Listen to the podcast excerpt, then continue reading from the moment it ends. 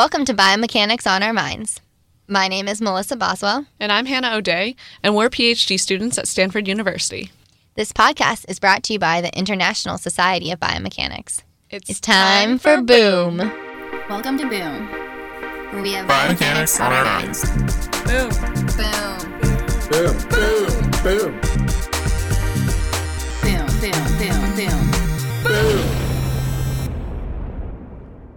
So, hi everyone, I'm Corey Tanaka, and I will be the host of this episode of the Boom Podcast. Who do I hear? Voices. Student is near. Voices. Student voices. Voices. Voices.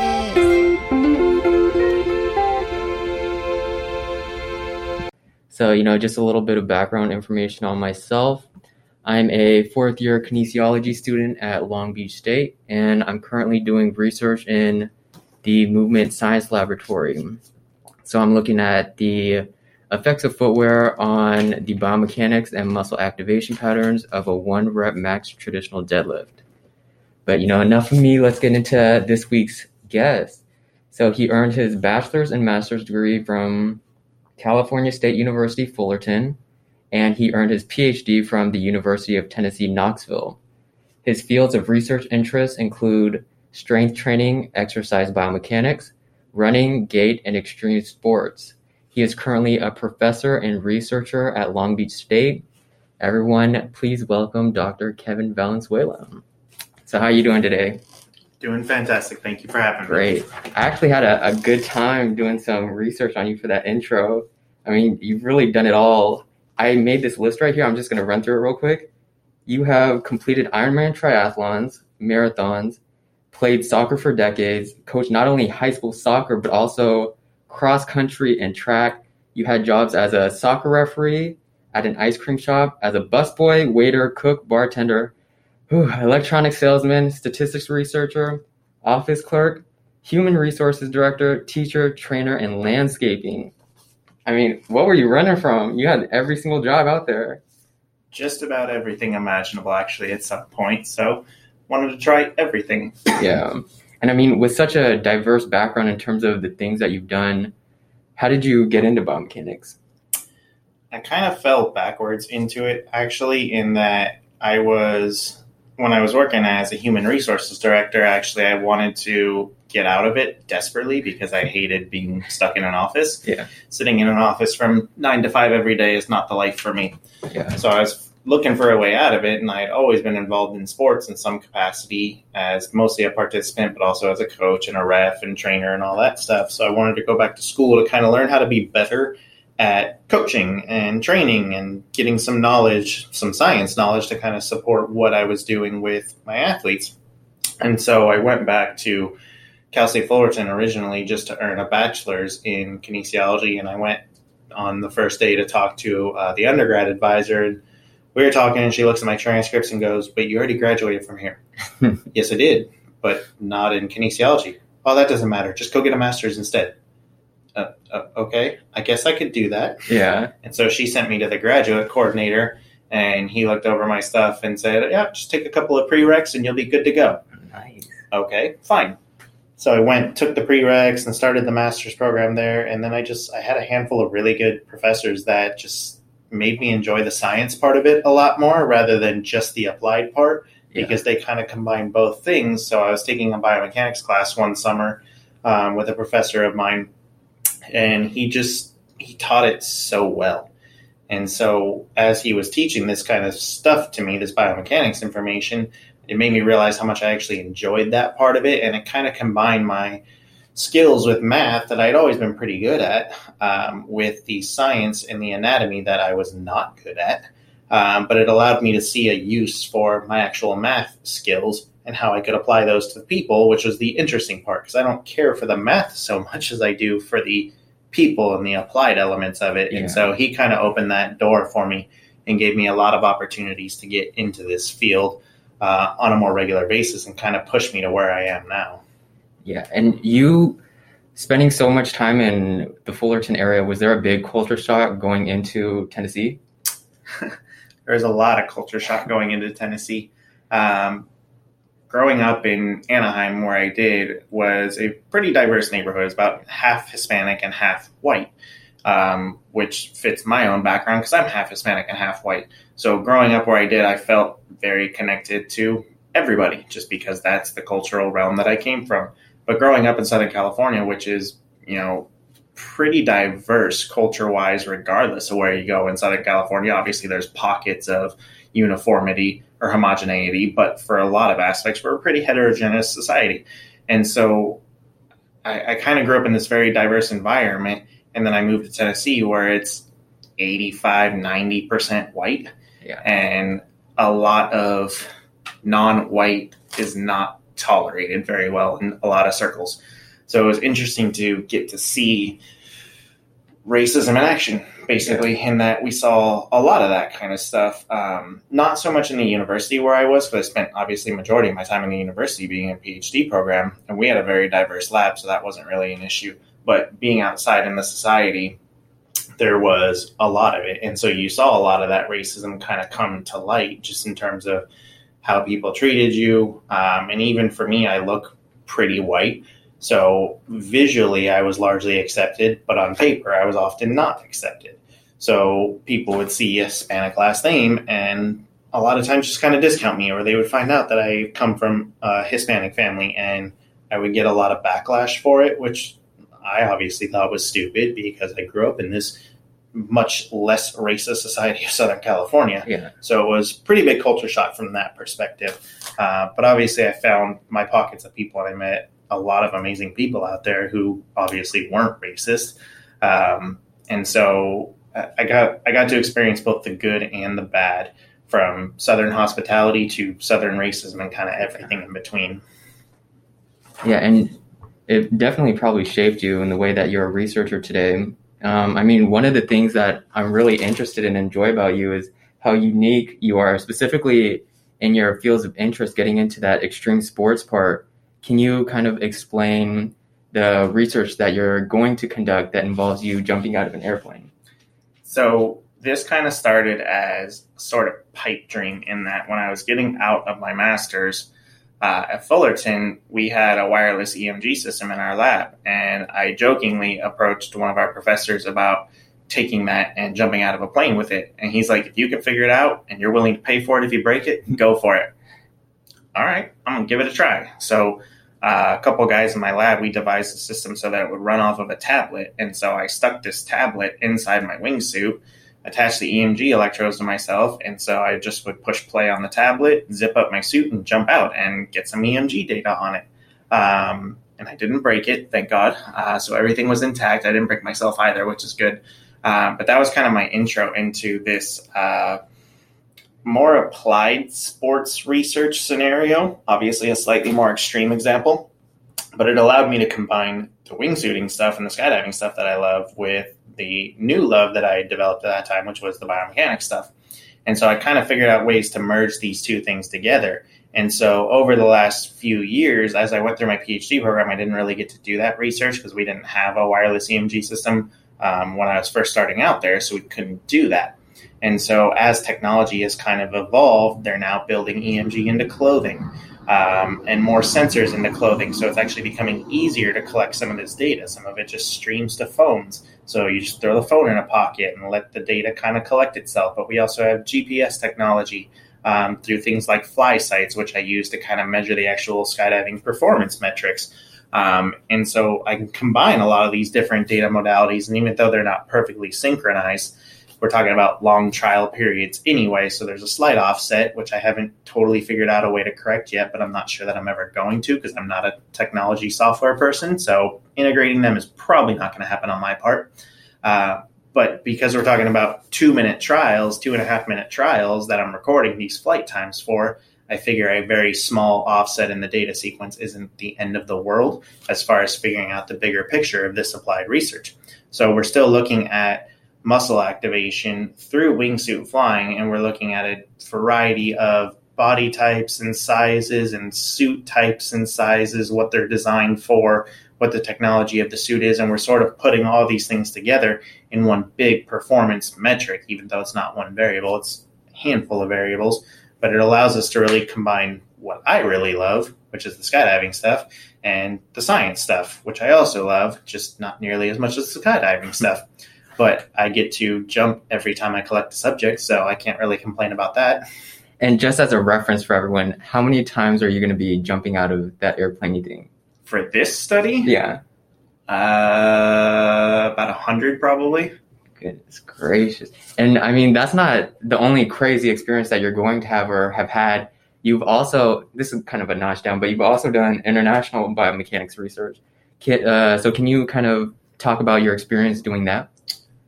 Much like my foray into biomechanics, I kind of fell backwards into this as well. In that, when I first started at Long Beach, which was three years ago, uh, I was working in my lab one day and we had a tour group coming through um, from Japan. And it was a couple of professors and a handful of students who were touring the campus and our facilities, and they're from um, the Niigata University of Health and Welfare. And so the professors that I met were in the physical therapy department. So they're, you know, along our line of biomechanics and kinesiology and what we do, because they're both biomechanics professors as well. And so we got to talking about random stuff, what I was doing in the lab, because I showed them around the lab. And we were talking, there turned out there was a lot of overlap between the research that we were doing. And so we exchanged contact information, just kind of kept in contact. And at Long Beach, we have a program called, uh, what's it called? Professors Abroad or something like that, where um, we can make connections with international universities and we can actually get funding to go there and do work with them. So it kind of builds the international profile of Long Beach State.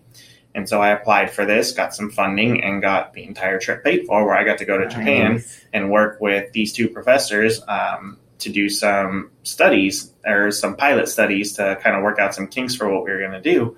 Um, but the best part was I got to go to Japan Yeah. and it was paid for by somebody else. And we put together a great relationship. The only downside was is I had to come home a couple days early because the COVID stuff started. Oh, so that yeah. entire project has been on hold for the last 18 months or whatever it's been because of COVID and not being able to do research um, in most places, unfortunately. So hopefully we'll pick that up sometime in the next uh, six months or so, or whenever research becomes readily available again. That'll be fun to go back to Japan. Already planning it.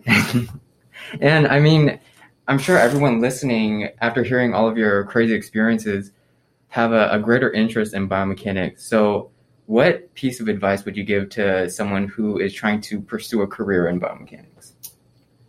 research something that you really enjoy because if you get stuck doing something that you despise you'll never amount to much of anything. You'll just get bored and you'll never actually be able to complete it. So if you can figure out a way to blend what you actually like doing uh, with what you're getting paid to do you're all better off for it. And obviously we say that to everybody in every career imaginable right? So that's not exclusive to biomechanics. But the difference is we as biomechanists we're in a newer field and it's kind of opening up for us in that we're able to do more stuff. We're no longer confined to labs. We're able to get outside more and do more things. We're seeing more things like surfing research that's starting to come to light. I'm suspecting that things like snowboarding and mountain activities and free climbing and all that stuff probably isn't far away either. So if these are your hobbies figure out how you can take the technology that we have now and study it because those are wide open fields like there's nobody who does wingsuit research, so it's wide open. Yeah. And everyone thinks that they have to have like the most complicated study imaginable. But the reality is, if nothing's done, you can do the most basic things and it's still new. We don't know anything about these things. We think we know stuff, but it's all anecdotal at that point. So until somebody actually quote unquote proves it, and I know that proves is not a good science word, but until somebody actually shows that this is the way it is, it's anecdotal and it's suggestion at this point. So if your interest is surfing, go study it. If your interest is baseball or snowboarding or whatever, bungee jumping, do it up. Or if it's wingsuiting, come here and study with us. That's interesting, actually. The the whole surfing thing. I didn't know that you could actually track like data in the water. Mhm. Yeah. There's a lab in, I think it's San Marcos, that has, at Cal State San Marcos, I believe they have a surf lab there.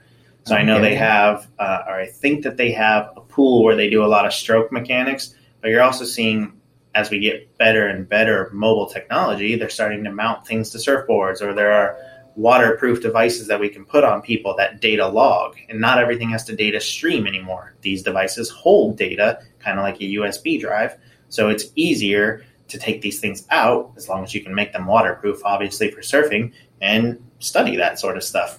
It's all doable. You just got to figure out a way to make it work. Yeah. yeah. And we have hit the juicy question. So this is the one that they always ask on the podcast, and it's what is one of your greatest failures and how did you overcome it?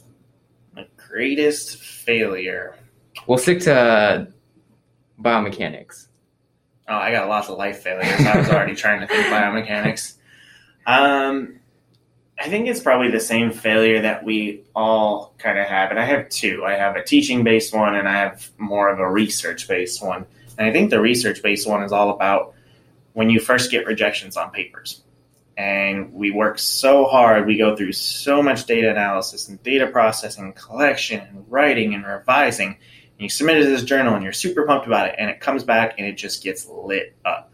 Yeah. It gets the proverbial red pen that never ends, and hmm. somebody just crushes your study to death. And it's pretty defeating. Um, I recently had a paper published that got rejected seven times. Seven times it got rejected. But it finally got published. Somebody finally accepted it, and it went through so many iterations because everybody saw something different. It basically ended up right back where it started because I changed so many things and then changed so many things back. So it's almost in its original iteration. And so it's, I think, frustrating for all of us going through the process of writing and publishing. It's defeating because somebody just crushes your work. Yeah. But that's what they're supposed to do. That's what reviewers do. But as a young student in this field, getting crushed is painful. And so that first time you get crushed is just, it's hard to deal with and you know you tend to feel like a failure. Like you were doing so good with this study and you made all this progress and then somebody just cut the legs out from under you. And so i think that part's always hard. And i've gotten a lot better about dealing with the rejection Mhm. over the years because as we publish more things we get rejected all the time. It's just part of life at this point. So it doesn't phase you so much in terms of making you sad. It makes you angry because you often don't agree with the reviewers which happens pretty regularly. Uh, but as a whole you kind of learn to get over that so that part is a bit on the tough side. Um, I don't know that it's a failure necessarily because it's you, you tend to grow from those sorts of things, um, but it is hard to deal with. From a teaching perspective, you plan these great lessons and you think everybody's going to get it and the light bulb is going to turn on, and then you know students fail the exam. You're like, what the hell? How does this possibly happen? I explained this so freaking well and it translates into like those student evaluations you get at the end of the semester because without fail somebody will just abuse you. And it's like the review thing all over again where somebody just cuts your legs out from under you like never available doesn't give good examples isn't understanding talks down to you whatever it happens to be. But we tend to ignore all those other positive comments that we use my scores as a whole are usually in the 90th percentile so i feel pretty good about it. But it's those cut down comments that suck yeah. you got to kind of figure out a way to get around those things um, because they don't define the class as a whole. If 90% of your reviews are good and 10% are bad, probably doing pretty good in the grand scheme of things. But as teachers, we always think that we're going to get everybody and that we're going to please everybody. And then as we get older, we realize that's not going to happen. So, Yeah. not exactly a failure again, um, but something that we kind of learn to grow with. And I mean, I looked at your rate my professor grade and it's actually pretty good. Too bad they got rid of those chili peppers. I want to know if I got chili peppers. And then, you know, after hearing all of your failures that you've had, is there any sort of inspiration that you look into after failing so many times that keeps you going? Yeah, I think you kind of look back at when you do get things published, kind of how they're doing. Like, are they getting cited regularly? Are people using them all the time? I remember my master's advisor used to tell me that his most rejected article is now his most cited article. So even though a bunch of people turned it down, everybody reads it now because it's so well applied to what it was about. And so we can kind of use those performance metrics to do it. But I also look at it from the perspective of how many students are coming to me to want to do work with me. So, like when I first started here, my lab was nobody, it was just me. And now it's grown and grown and grown. And now I think I have 13 students who work in my lab, which is far more than I can manage, but I'm trying the best that I can to make it work. And so I kind of see that as a good metric of me doing well. People are liking what I'm doing in some capacity, or at least like me enough to want to come to work with me. And then if people start calling you about certain things, collaborations, you know, across the world or the country or different schools or whatever it happens to be, when people start to seek you out, that's kind of validating and it does make you feel good about what you're doing and realize that you're doing something right in the grand scheme of things. Even if it might not be occurring as quickly as you want it to be, somebody's coming to you for something. And then my hope is that at some point that skydiving research kind of gets validated and people start to seek me out for that. I mean, if the Red Bull Air Force wants to come work with me or get me to work with them, I would be pretty ecstatic to do something like that because those guys look like fun. Yeah. And, you know, kind of just on the total opposite side, we could get into your accomplishment. So, what is your greatest accomplishment that you feel that you've done, whether that be maybe getting results that were extremely gratifying or even just getting to where you are today? Is it a personal accomplishment or professional accomplishment? Let's stick with biomechanics first. Um, I think just getting where I am today, getting to the point of students wanting to work with me, and even something like this, where somebody actually might want to hear what I have to say. Um, it's kind of validating. It makes you feel kind of good about uh, what you do, and just the fact that I'm getting asked to do new things. Because if you're not good at what you do, nobody asks you to do anything. They pretty much want nothing to do with you. So the fact that people are seeking me out for certain things is kind of nice. Um, so that part feels kind of good. I think that's a nice accomplishment to go off of. But I'm also getting now to the point where my students are starting to publish their own papers, work on their own projects, things like that. And so I think when we get some of these student projects finally published, some of which are in review right now, hopefully that'll kind of be a validating point. Like I walk somebody from conception all the way to the end. And so I got to see them through that entire process. And even now, I have some students in PhD programs or working in labs across the country. So getting to see where some of these students go and their success is and the scholarships that they're getting and the opportunities that they're getting is pretty validating too, because it kind of builds that tree. And I mean, we can look at a handful of people in academics and they have this huge network of people who have kind of spider webbed off of them. And just to see how they sort of dominate the field as such or extend the farthest into the field. And I hope that someday I can kind of be at that level where my tree branches or roots just expand outward. Yeah. I mean, I was really hoping that your answer was going to be getting me as a mentor or a mentee, but I mean, getting to where you are is a good answer too. You got to prove yourself still. and, you know, but seriously, getting to where you are today, it didn't take, like, it wasn't just luck. It took years and years of trial and error I mean, you spent over a decade in this field. Um, do you feel like there's anything with all your years in this field? Do you feel like there's anything missing or underrepresented in the field of biomechanics?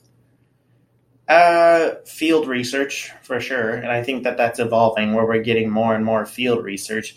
But I think, like most sciences, this was male dominated for so long, and I think we're seeing, and this is not just biomechanics, this is our landscape as a whole. We're seeing a huge shift in terms of gender and minority equality in the science aspects. There's tons of grants out there for STEM education for minorities and women and things like that. And so I think we're seeing a lot of growth in that area, which is really cool to see.